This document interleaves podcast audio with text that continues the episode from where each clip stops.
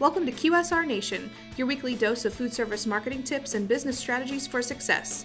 Here's your hosts, Josh Anderson, Beth Oots, and Anthony Pierce from the PFS Brands National Headquarters.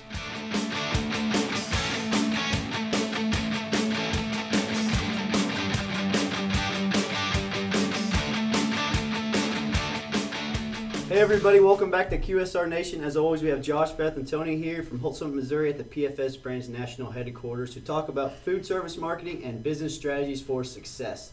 Today we have a real treat with us. We have Dave Yarbrough, the Vice President of Field Operations at PFS Brands.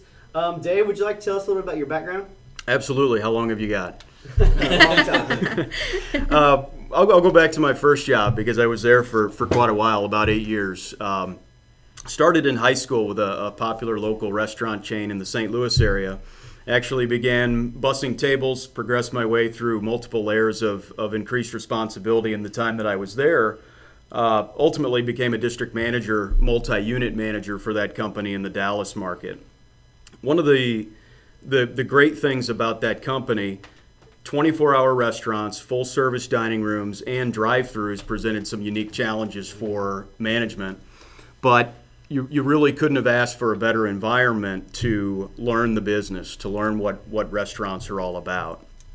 Uh, one of the things that, that really stuck with me in my time there was the comment that you're only as good as your last P&L.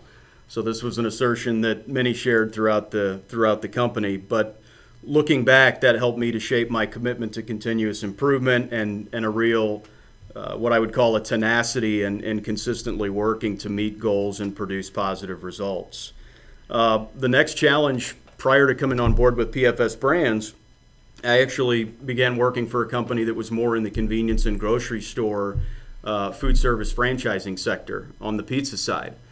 Uh, I actually became a uh, franchise consultant as well as a director of business development. So it was great to get experience in both the operations side of the business as well as the new store development side.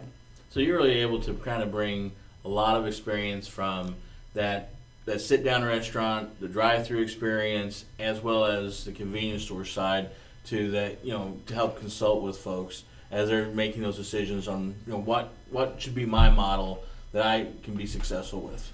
Absolutely. Um, I mean, it's distinctly unique compared to a, a, a, corporate restaurant management environment when you're working on the franchise side, but uh, the consulting work is is especially gratifying.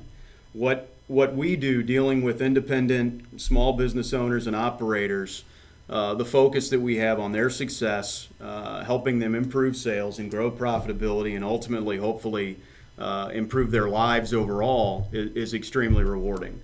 So to, to lead a team that, that does that type of work day in and day out, you, you couldn't ask for a, a better environment.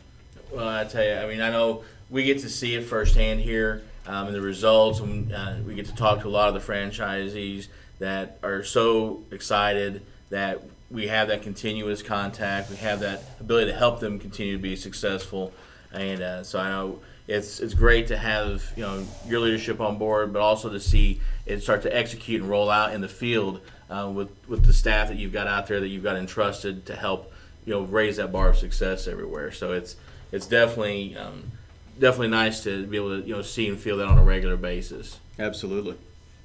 So obviously, Dave is one of our go-to gurus when it comes to trying to help raise retailers' bottom lines. And whenever we do have a question about what are the best practices that we can do um, to make sure that you're ensuring that you have a profitable business, especially in the hot food programs, because there's a lot of limitations. There's also a lot of opportunities to help you get very profitable. So, what are some of your best practices in running a profitable hot food program? Number one, I'm gonna I'm gonna have to say culture. Uh, there, there's an old saying in food service you can be cheap, fast, or good, and you can only pick two.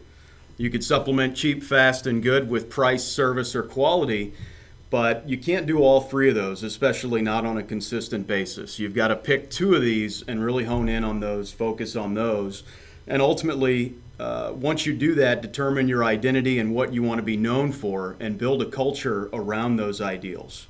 Uh, culture is, is, is number one. We talk about it here every day, and, and it's important for, uh, for anybody that's in food service, especially.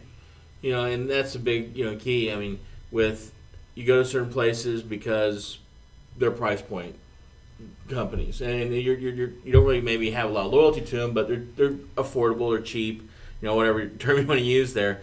Um, but then there's those places that you frequent because they're good, you know. So I guess you know, for me as a consumer, the the swing isn't so much um, the fast as it is. Am I am I in a price point frame of mind today, or am I really looking for some quality and a great experience? Absolutely.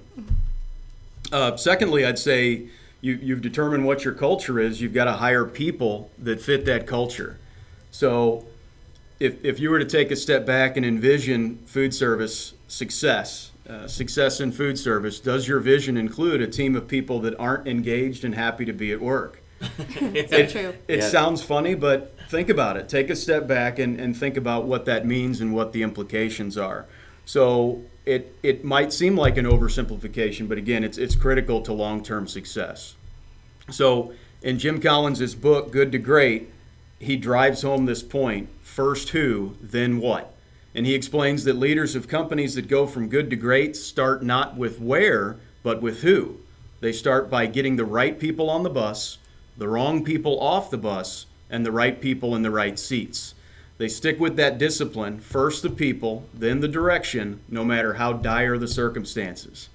And when you think about the term dire circumstances, I think restaurants and food service certainly fall into that category. Uh, all too often, we get into the into the habit of uh, uh, hiring the the warm body that walks through the door uh, because we need those those individuals. We need staff. We're short staffed. Um, all of that's important. You know, that's one thing that we always talk about here is hiring those A players. And especially for our company here, we want to make sure that every single avenue of our company is going to be maintained and going to be it's going to work efficiently with every single portion of our business. And you want the same thing for your food service industry and for your retail. You want to make sure that every single person that you hire within your company is going to be someone that you wouldn't mind putting out on the field at any moment because they're going to raise your bottom line. So make sure, just like Dave said, that you hire those A players and make sure that you have someone that's going to fit your culture and they're going to enjoy and you're going to appreciate and you're going to want to make sure that they are a promoter of your business and they're going to raise that bottom line eventually every single time someone comes back in. Yeah, to Dave's point too about employee engagement, I actually read an article this morning that only thirty percent of the United States workforce is engaged at work. I mean, if you can, if you're not finding the right people, your turnover is going to increase. You're just going to be spending a lot of money training employees all the time. Well, and also you lose that empowerment tool. You know, you, you don't if you don't have the right people on board, you can't empower them to make decisions when you're not present. You can't empower them to um, be there, you know, and engage with that customer to know they're going to do what's best for your company, and you also can't entrust them with your business, which is even more critical. You, you've got to know that when your back's turned, when you're not there, that they are running your business, you know, hopefully as well as you would. So that culture aspect and you know getting the right people, as you say, you know, on the bus and in the right seats is just it's critical to a very successful business, whether it's food service or anything else. And it sounds like a lot of work, but it's a win-win scenario. Whether you're an owner or a manager, and you're thinking about what, what it takes to to build that type of culture, to onboard these types of employees, it, it, it's a lot of work. But uh, I can remember earlier in my career, uh, really thinking I had great great P&Ls, uh, restaurant sales were improving, all the controllables were in line, and I had a visit from from my district manager as a general manager of a uh, of a single store. And instead of the pat on the back and, and being heaped with, with praises and compliments, uh, the, the comment was made, Well, Dave, what happens when you're on vacation? So the point that he was trying to make was, Well, this is great. You're working 12 to 16 hours a day, right? Depending upon the day of the week and, and what's happening. Uh, and, and really keeping the restaurant afloat by way of your own grit and determination. Uh, wouldn't it be a lot easier uh, if you had the right people uh, on the bus in the right seats? To your point, Anthony, that, that you could empower and entrust to run the business correctly, uh, even in your absence.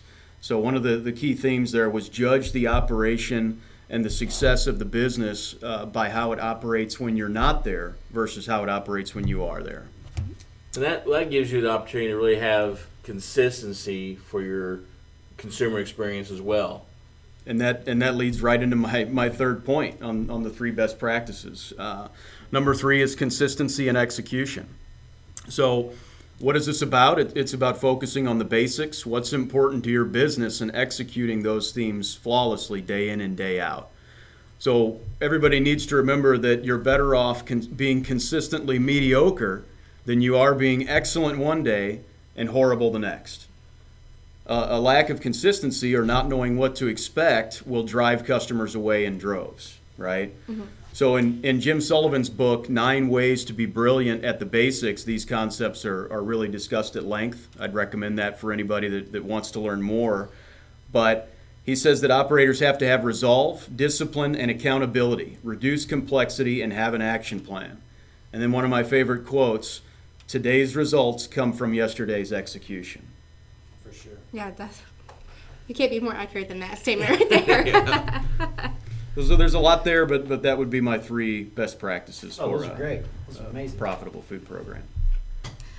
Awesome. Well, um, Dave, if you wouldn't mind, we'd love to continue talking to you. We would like to invite you back next week to um, kind of finish out our, po- our two part segment that we have for um, QSR Nation. Um, but if you wouldn't mind, if anyone has any questions or if they would like to bring up some topics, they can always reach out to us at mdf at pfsbrands.com. But until then, we would um, love to talk to all of you all and get all of your topics. But Dave, we'll see you next week. Thank you. All right, everybody, for QSR Nation, Josh, Beth, and Tony, we'll see you then. Stop by next week for another QSR Nation episode or visit pfsbrands.com.